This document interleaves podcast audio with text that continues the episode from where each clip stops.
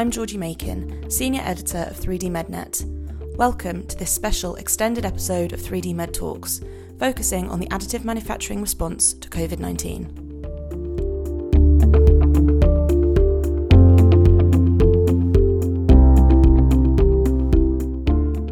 In the face of the COVID 19 pandemic, innovators have found novel opportunities for applying 3D printed solutions to assist the international response to coronavirus.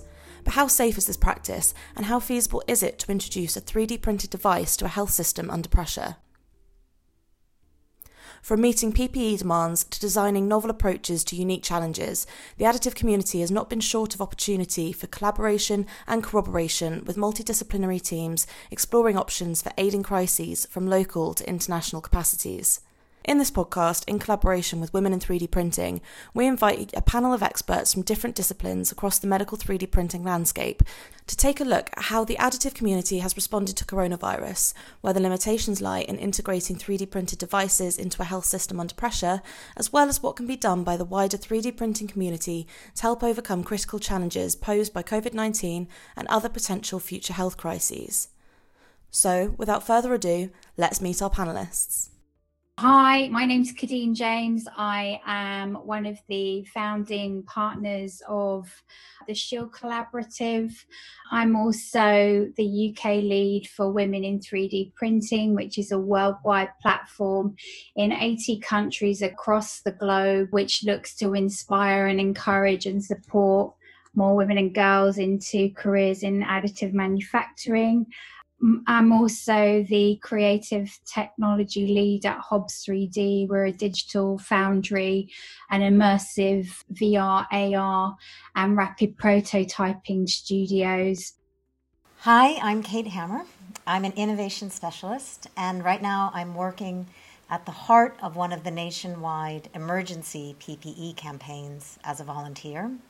And I'm also building a small scale and focused open innovation ecosystem under the umbrella of the SHIELD Collaborative. Uh, in the rest of my life, my other roles include uh, I'm an International Coaching Federation qualified coach and coach trainer, a semiotician, a fiction writer, do a bit of work in academia. I'm known as a black belt in creative problem solving, and I'm now in my third decade in startups. Hi, I'm Maxine Chan. I'm an NHS doctor. Uh, I work in the specialty of obstetrics and gynecology, and I'm also a PhD research fellow at Imperial College London, uh, doing a, a, research project on tissue engineering and regenerative medicine. Um, and I'm also the director of Med Supply Drive UK, which is one of the campaigns within uh, Shield Collaborative, uh, MedSupply Drive UK is a voluntary organisation led by doctors and medical students uh, with the aim of redistributing PPE from non healthcare settings to frontline healthcare staff in the NHS, in care homes, and in social care settings. I'm Brigitte de Vet. Uh, I am a vice president of Materialise. Uh, Materialise is a company that has been in 3D printing for 30 years now. It's our 30 year anniversary this year. Um, so we've been there from the start. Uh, and I am heading the uh, division uh, that brings solutions um, to the medical sector, um, so the medical division.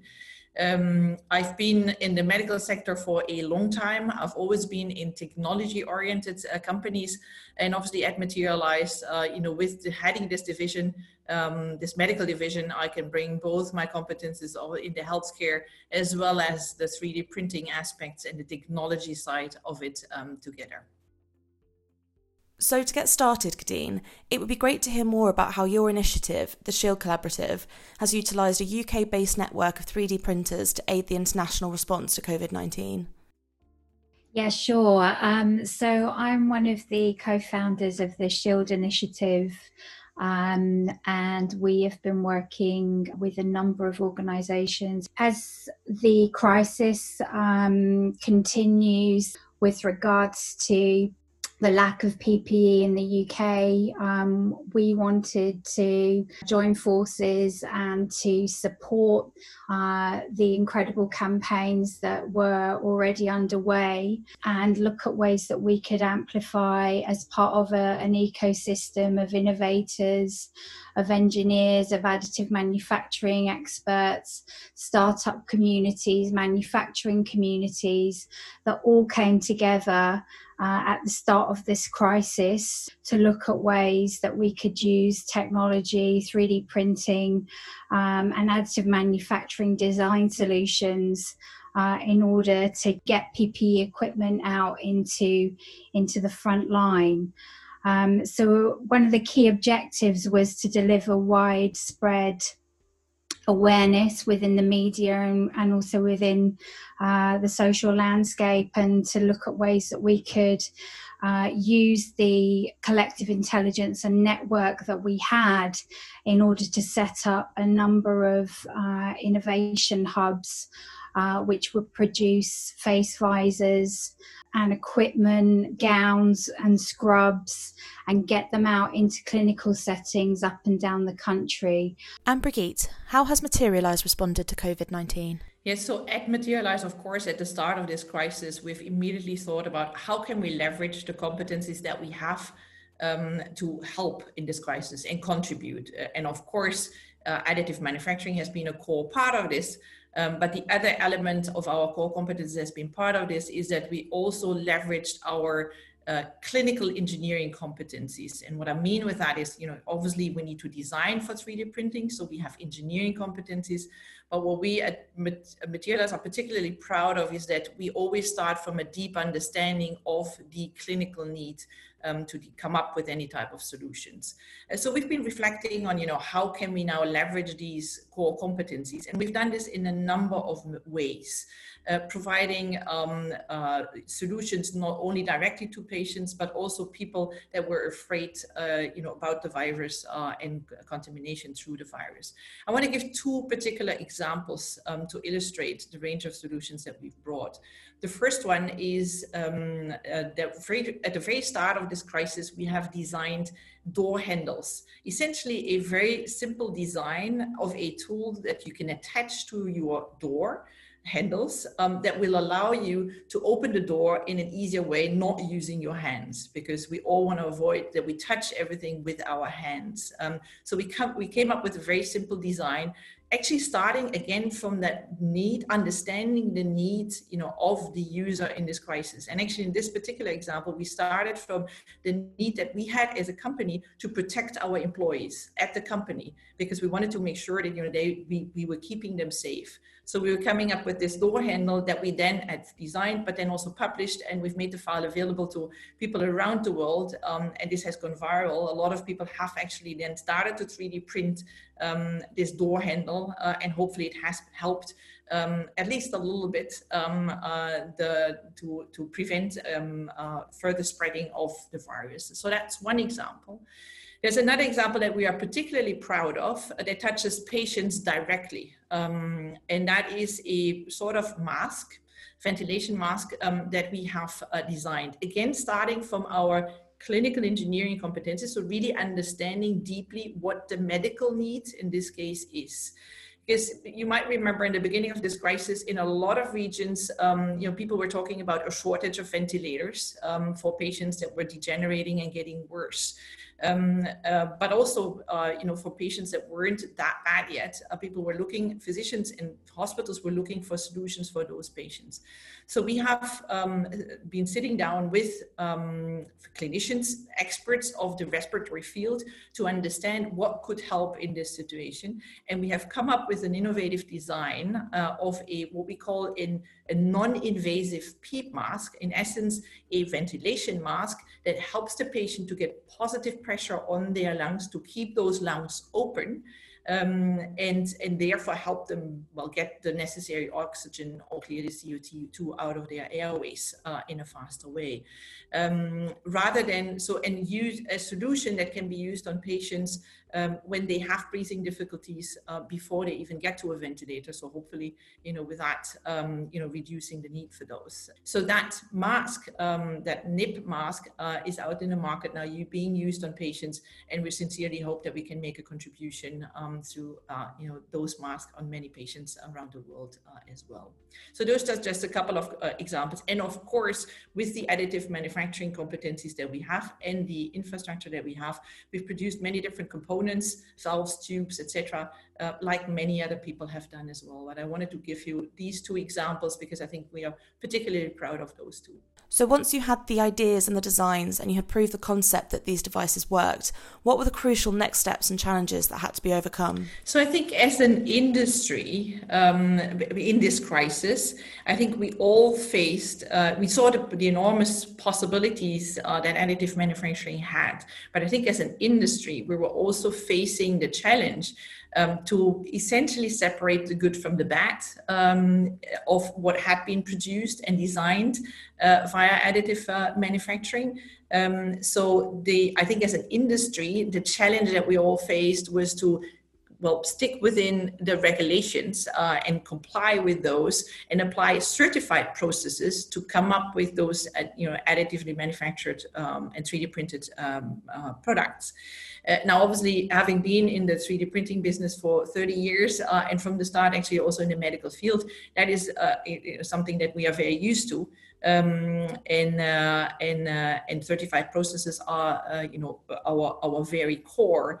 Um, but obviously, we were facing um, as the whole industry also the challenge of when going out to find partners to work with us to upscale quickly and essentially also bring this to a number of regions in the world in an easier way we also had to make sure that you know we were finding partners um, that used certified processes rather than well, just knowing something about additive manufacturing. So I think in this whole crisis, I think as an industry, um, that has certainly been a, cha- a, challenge that we had to face. Uh, and we as Materialise, looking out for partners, uh, were facing exactly um, the same uh, same challenge. Um, now, the regulators around the world have made it relatively easy for everybody to comply uh, with the regulations. Um, so there's no reason to shortcut, um, and uh, and there is all good reason uh, for still applying certified manufacturing processes and medical processes because at the end of the day, we're still dealing with patients when we bring devices out to them, um, and all that matters is the safety of those patients. So Brigitte has touched lightly on performing the necessary checks to make sure that partners are following the necessary guidance and regulations. But what else is important to consider at this stage when testing and validating devices and equipment, Kate? One of the most important things in PPE is these are items that medics and carers have on their hands, on their bodies. And so the devices must work for the people who are using them. One of the great advantages under the SHIELD umbrella is that the conversations could happen quite directly between medics who could user test prototypes and those who are developing them. Additionally, in any regulated environment, there is also another important user group. It's not necessarily the individual wearing the piece of personal prote- protective equipment, it's the person in a hospital, for example, who is the procurement or the donation office lead who needs to say, okay, this is safe to use. And so, two important sets of conversations had to be run on an ongoing basis to ensure that both kinds of people were happy that the items that were entering into the medical emergency situations were fit for purpose. Trying to do that from a standing start would not work without that conversation across disciplines. And Kadine? Um, I think that it also presented, a, you know, a number of challenges, but with that there was also opportunities for innovation. And I think that we've seen uh, a number of incredible designs and open source data that has been made available um, as part of the startup and maker community, and equally how um, additive manufacturing has been able to lend itself well uh, in terms of, you know, being being able to design um, and produce things much more quicker um, through the adoption of, of, rapid prototyping technologies, which has been um, used um, you know, to, to create visors and to produce equipment, not just in the UK, but across the globe. One of the extraordinary stories of the additive manufacturing uh, contribution to the pandemic response is a story that, that I only know second or third hand, but in the Czech Republic, 3D printers and a health minister met and worked, I believe, over only several days to devise a visor format, which was then tested, validated, and certified in the Czech Republic and also released to the open source community. And the time scale on that rapid prototyping, validation, and open sharing, I think gave a lot of people a lot of confidence that it would be possible to harness the productive capabilities of a great many 3D printers across a very wide um, geographical spread. And that's a very different model than industrial manufacturing. In industrial manufacturing, we have a center of production and its distribution that is the wide net. In this additive manufacturing model, we have, in the case of the Czech Republic, a central hub of creation and then open, wide sharing and elaboration and continued development. So it truly is a story that is about ideas and people connecting across borders. Thank you, Kate. So, once the important validation step has been achieved, what is the next step for scaling up production of a 3D printed part? To scale up a 3D printed part means two kinds of coordination at two different levels. And again, this is where I think we've seen some real excellence in Shield Collaborative. The first kind of coordination is around aligning on which design is actually going to be pursued for to, for testing and validation by the notified bodies and certification. And that coordination is achieved through a set of conversations.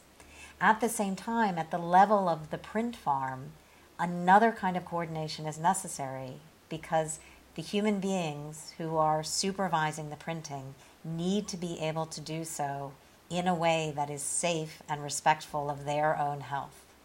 And so it's about ensuring that people have a means to get to and from the location that doesn't require them to take public transport. It's about ensuring that in any location there is uh, safe social distancing practiced. And the last thing that anyone wants is for anyone to jeopardize their own health while they're on the front lines of the production side, because the whole intervention is about preserving public health and stretching resources. And I've been really impressed by the ways in which people have combined efforts and um, pooled their intelligence, but also shared their schedules. This is literally a crisis. And whatever work any of us is seeking to undertake, we're still doing that work in a crisis with family demands, with health concerns, and in many cases with um, the stopping of income. And so seeing how people are able to make the work work for them, I think has been part of the achievement. Yes, I agree with you there. And of course, safety at every stage of production has to be the most important consideration. So, moving on to consider more of a clinical perspective, Maxine, what is important to consider when introducing a 3D printed device or innovative idea into a health system under pressure? I think this is a really um, complex question, and I gave it probably the most thought when I thought about how I should answer this. I have to emphasize at this point that I am not a 3D printer, and up until about eight weeks ago, I've actually had relatively uh, little experience in the field of additive manufacturing. But I've been very, very fortunate to have worked closely uh, with um, experts in this field and within MedSupply Drive UK, over the last eight weeks, um, we have partnered with the National 3D Printing Society to uh, essentially design and give a lot of feedback and input into a prototype for a face shield uh, that can be used um, by different healthcare professionals within the NHS and within care settings. So I think that there are five important considerations to take into account when scaling up an innovative idea into a health system under pressure. The first being that um, anything that we design, we have to be very cautious that it complies with government guidelines and government issued technical specifications. And I think that most of the um, 3D printers and the maker communities out there have really taken this into consideration. And it's been really good that there have been technical specifications and that there have been guidelines issued by the government to sort of better um, guide and advise people in this field. Um, the second thing I think is really important is that anyone who is designing a product um, or coming up with an idea that they would like to uh, implement in a health system should really, really make a lot of effort to understand uh, the end user's needs um, and make a lot of effort to get feedback from the end user. The end user being um, a broad range of healthcare workers and frontline staff who may be using the device. Um, for example, uh, this could be a, a, doctor in ITU, but it could equally be a um, community care nurse who is working um, in a in a community based setting. It could equally be um, a GP who is working in a clinic setting. And I think that it's really important when we're thinking about end user feedback not to apply a blanket rule um, to healthcare worker because actually by understanding the broad variety of environments that different carers and workers work in you and getting the feedback from these different people you'll really get a sense of whether the product that you're making um, is going to be useful to all of them so the third important consideration i think is to be very aware of um, a potential shortage of materials or resources that could at some point um, cause a bottleneck in the production process I do think that with any innovative idea and any medical device, simplicity is key. Simplicity from a manufacturing process, but also simplicity in terms of um, how the end user would interact with the device and how the end user would um, assemble the device, uh, how, how they would take it apart and dispose of it, or indeed if it's a case of designing a device that is reusable and that can be disinfected, actually, how simple is it for the end user to really do that? And lastly, although I think that it's extremely important um, to act promptly, especially when we're dealing with uh, such a rapidly evolving um, healthcare emergency, it's also really important to take the time to follow proper processes. And I think that not enough can be said of really investing time in trying to understand uh, what the needs of the end user are and trying to understand the technical specifications and trying to understand the potential limitations that you might encounter uh, when you are producing a device uh, that needs to see um, ne- needs to last for the whole of the COVID 19 crisis. By taking the time to actually consider these aspects properly at the beginning and implement proper processes, hopefully the end result is that um, whatever uh, idea is created and whatever device is made uh, will be able to benefit um, end users throughout the longevity of the healthcare emergency. Brigitte, what do you think is especially important to consider when scaling up a 3D printed device into a health system under pressure? So I actually think that the challenges uh, or the, the, the, factors to consider when scaling up uh, in a system under pressure are exactly the same as we typically would consider. So I don't necessarily think that there's any different. Of course, in a system under pressure, you know, these factors to consider are under a microscope because you're just in a very particular setting where everything needs to go fast and we need you know more of you know probably the solutions that we otherwise would have uh, designed and brought out. Um, so it, it the, the factors are just enlarged or the importance of it is just uh, enlarged. Um, so I, do want to mention you know two in particular um, you know that have played you know in the last couple of weeks. Um, that again we have we always have to consider uh, but obviously were particularly well important uh, and still are uh, in this crisis um, and the first one is that um, the balance between speed and doing the right thing because we all wanted to be fast because we were hitting this wall. We knew that our um, well, our, our, clinicians, our hospital systems, our healthcare systems were going to run into trouble, and we wanted to help them fast. But at the same time, we had to make sure that we were still doing the right thing really understanding what would be useful for the people in that setting uh, and healthcare providers in that setting. Understanding what their need uh, is rather than just coming with a, coming up with a solution.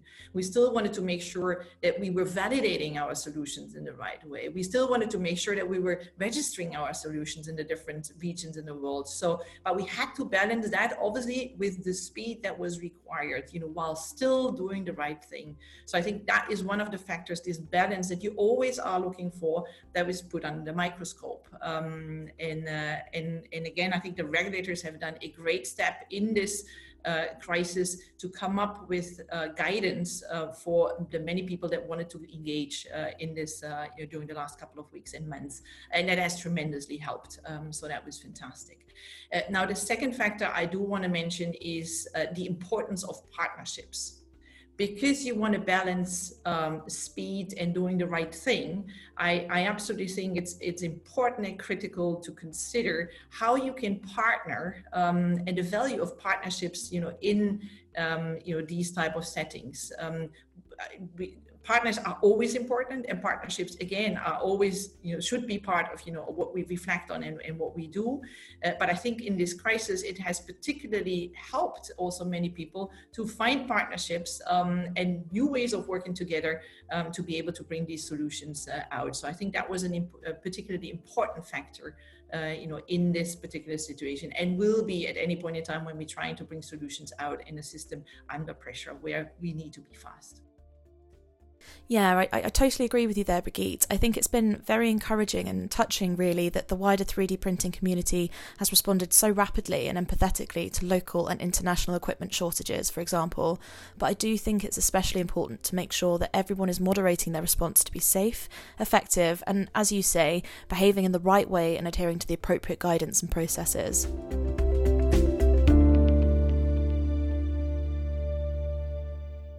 As we look to the future, whether that's considering future waves of COVID 19 or even the future emergence of a different virus or infection, could the additive response be a system or strategy that health systems could rely on when next faced with a situation likely to cause a strain on public health resources? One of the inspirations that uh, put the wind under my wings early in in the COVID crisis in Britain was an illustration by an, an artist in Canada, and I, I'm afraid I don't know the name, but it's a picture of a mother and a child in an armchair, surrounded at quite some distance by a circle of people, all dressed in the uniforms of key workers. And the mother is saying to the child, They're there so that we can be safe here. And I realized when I entered the SHIELD Collaborative, having already been active in a PPE campaign that was purchasing and dispatching direct to the front line, that in Shield Collaborative, we were doing something similar. We were bringing all of these professional disciplines around to be able to say to medics and carers, be safe there in the center with the patient who needs your attention, and we will be here. Who were the we? Who are the we? I mean, it's engineers talking with logistics people, talking with fundraisers, talking with lawyers and doing so with great integrity at high speed. We mustn't forget that. We must not forget the ways in which walls have tumbled down so that cooperation and collaboration at high speed with great professionalism can happen. It's been a joy to behold, and it would be such a sacrifice to lose the memory of that and lose sight of it. When I think about the crisis easing, I think about an emergency initiative like the one that I, I spend most of my time with, shutting down by opening up. In other words, by learning from what we did, by writing the recipes and the playbooks so that next time an infectious disease comes to assail us, everyone who wants to respond constructively can do so faster, with greater confidence, and I hope with less loneliness.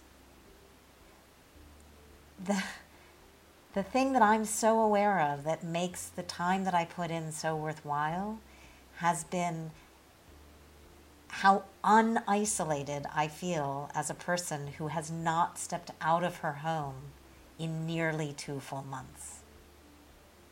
I have never, in my two and a half decades living in this country, felt less lonely than I feel during isolation. And that's because of the ways in which we've been able to work together. I want the I want the pathogen to go away, but I don't want to lose that feeling of collaboration. Maxine, do you have anything you would like to add at this point? Um, I think that a lot of lessons can be learnt um, from mobilizing uh, communities of experts uh, from different disciplines and bringing these people together to a uh, forum where discussions can be held uh, with a common mission of protecting healthcare workers and protecting key workers uh, during a global pandemic. And I think that um, certainly the lessons learned from the challenges that are faced with designing uh, a product and designing a medical device, uh, potential limitations that are um, that are encountered, for example, in terms of the ability to source uh, materials sustainably. These are all sort of very valuable lessons that I think will benefit um, any team of people who come together in the future um, who want to design uh, a strategy to uh, overcome a particular healthcare need um, in a future pandemic or in a in a future epidemic. Certainly, with the design of 3D printed face shields that have come forward during this COVID 19 crisis, um, I do think that all the thought and the care and the considerations that have gone into making these designs will be able to be applied or modified uh, for future pand- pandemics and future uses.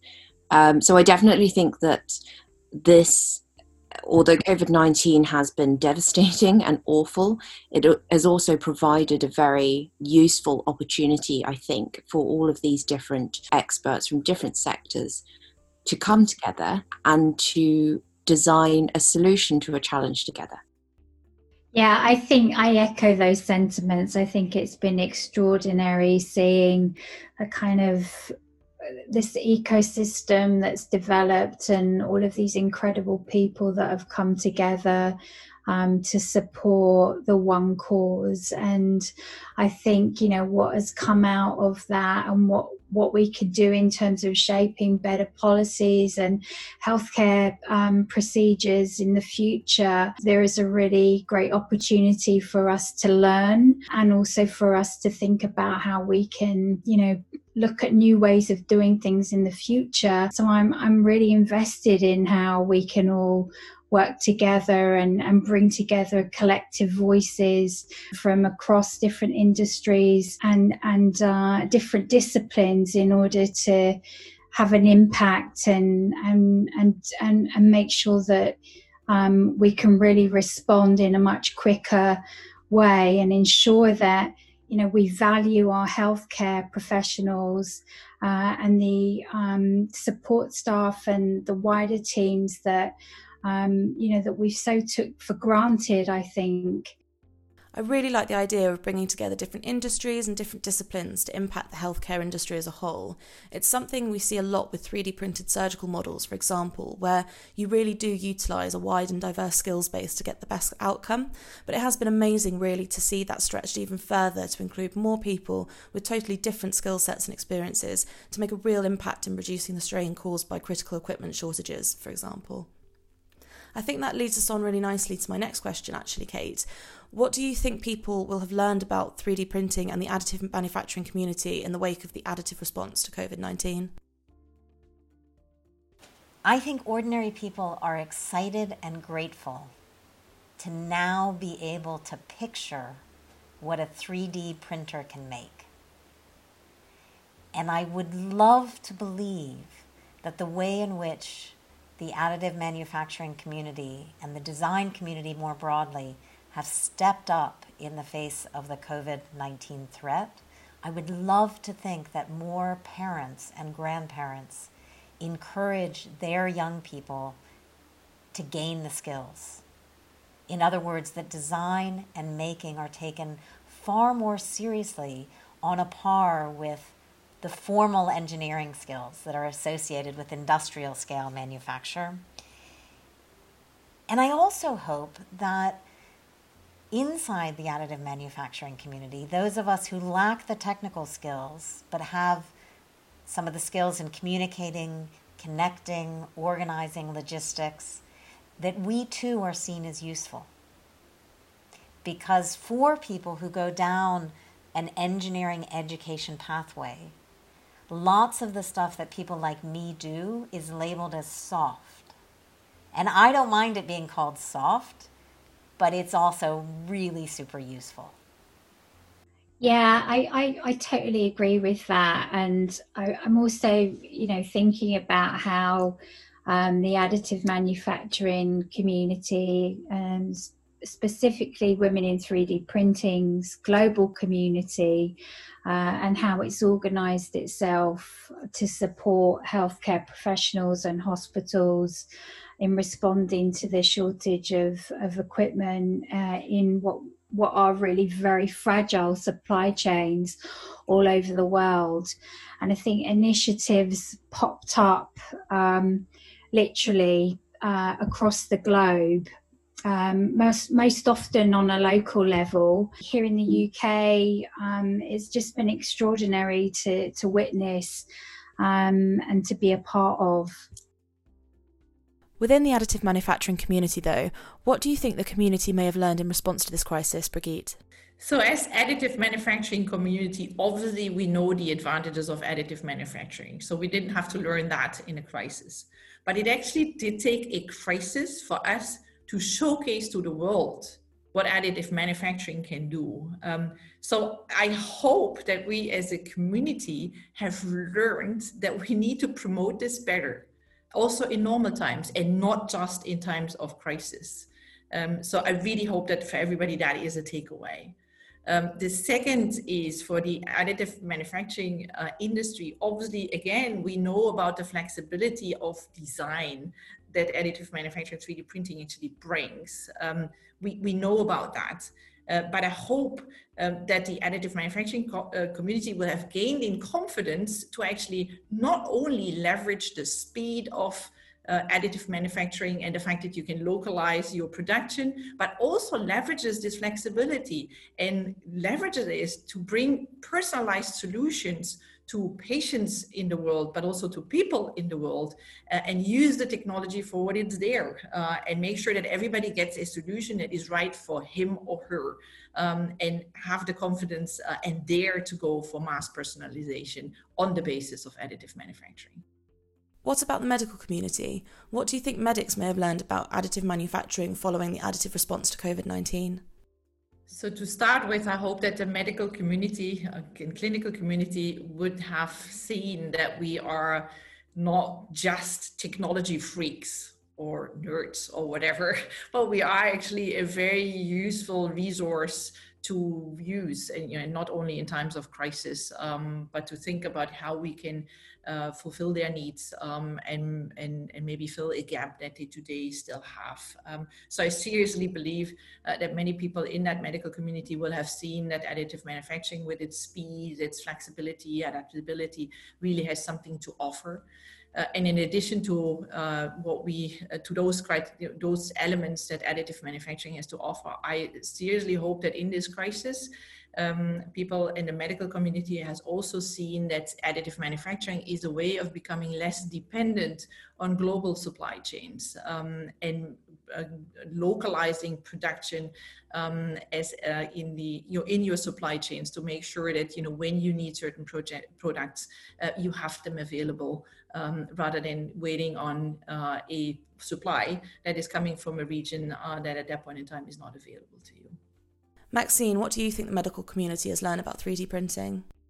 So I think that um, probably one of the most striking discoveries for the medical community is that the additive manufacturing community even exists in the first place.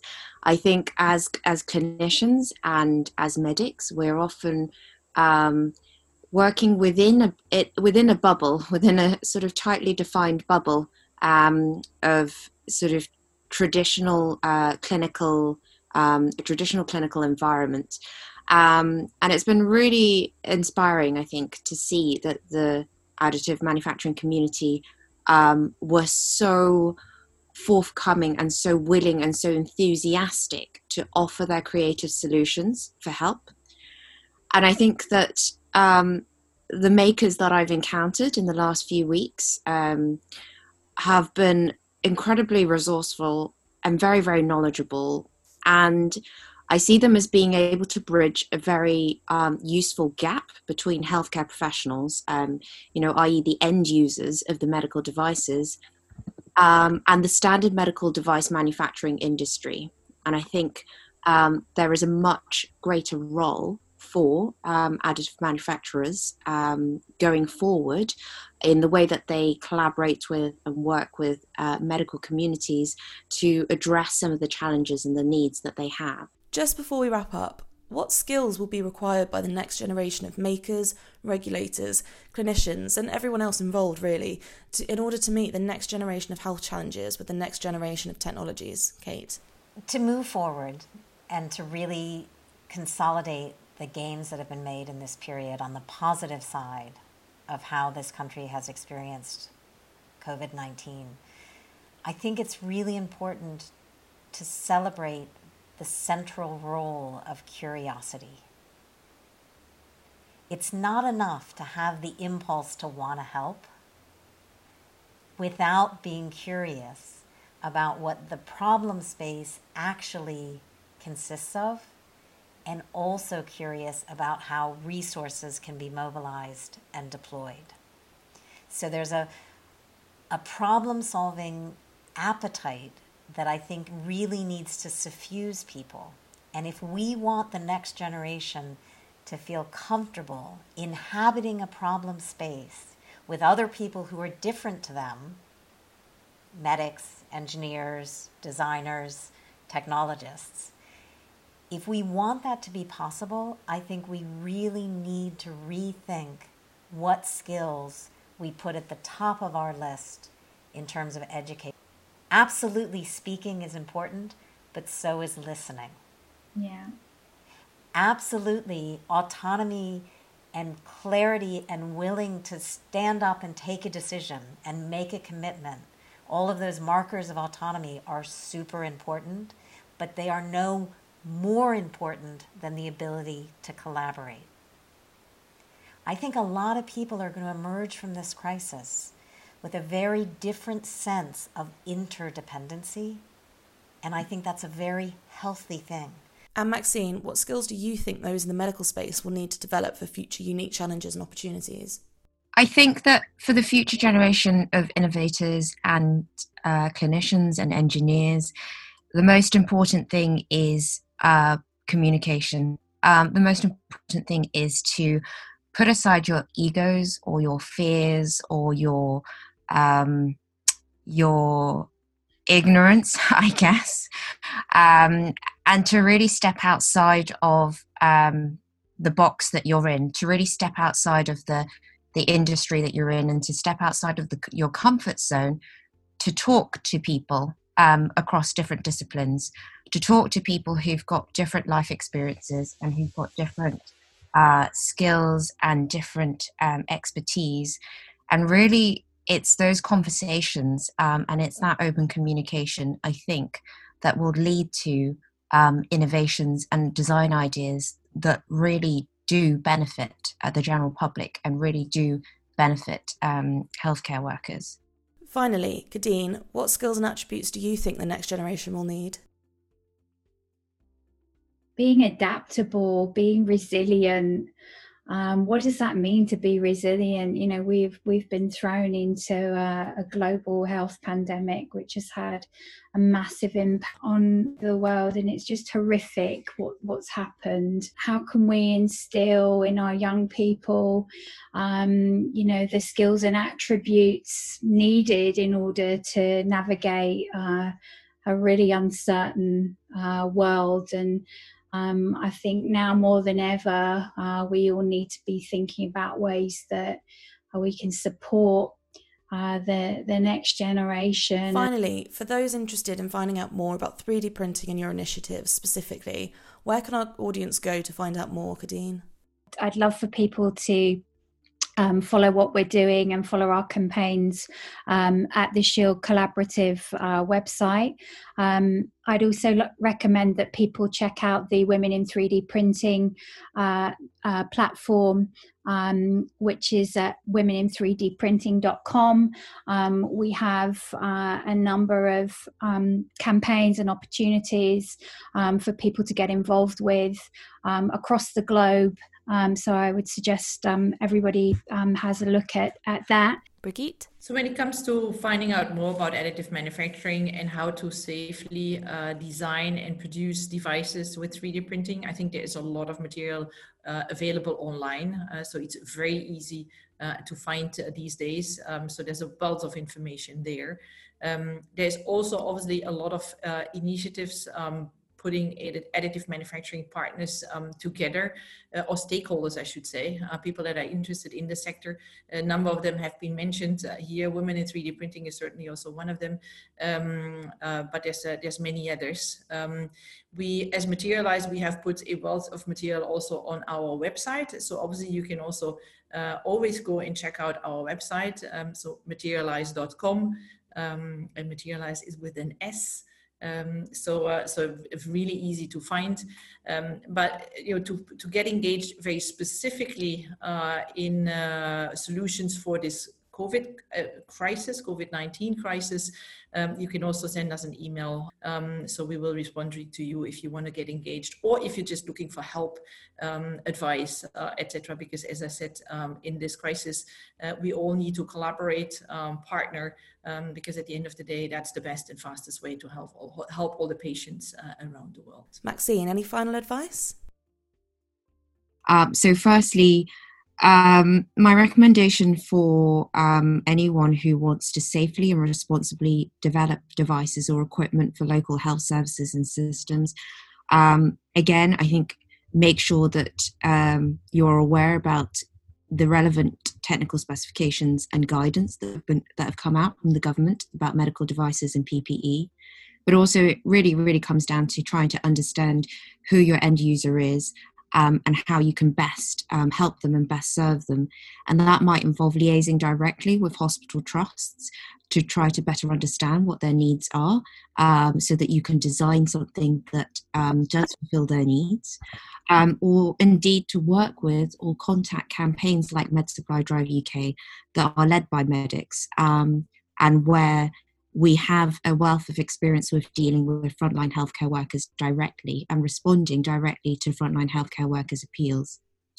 Um, through the MedSupply Drive UK website, we do have a, a research and development section, which um, is a summary of useful and relevant scientific evidence that's been compiled by the medics and scientists within our organization um, that is relevant to PPE or relevant to materials that are used for the design of PPE.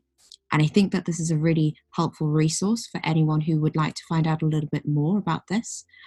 Um, and of course, for anyone who wants to find out more about joining our initiative or just want to get in touch, um, then they can go to our website, www.medsupply.drive.org.uk, um, and contact us through there. As we now bring this discussion to a close, I would just like to take this time to thank Kadine James, Kate Hammer, Maxine Chan, and Brigitte de Vet for joining us for this panel discussion. For more resources and expert insights on the safe and regulated 3D printing response to coronavirus, make sure you visit 3dmednet at www.3dmednet.com.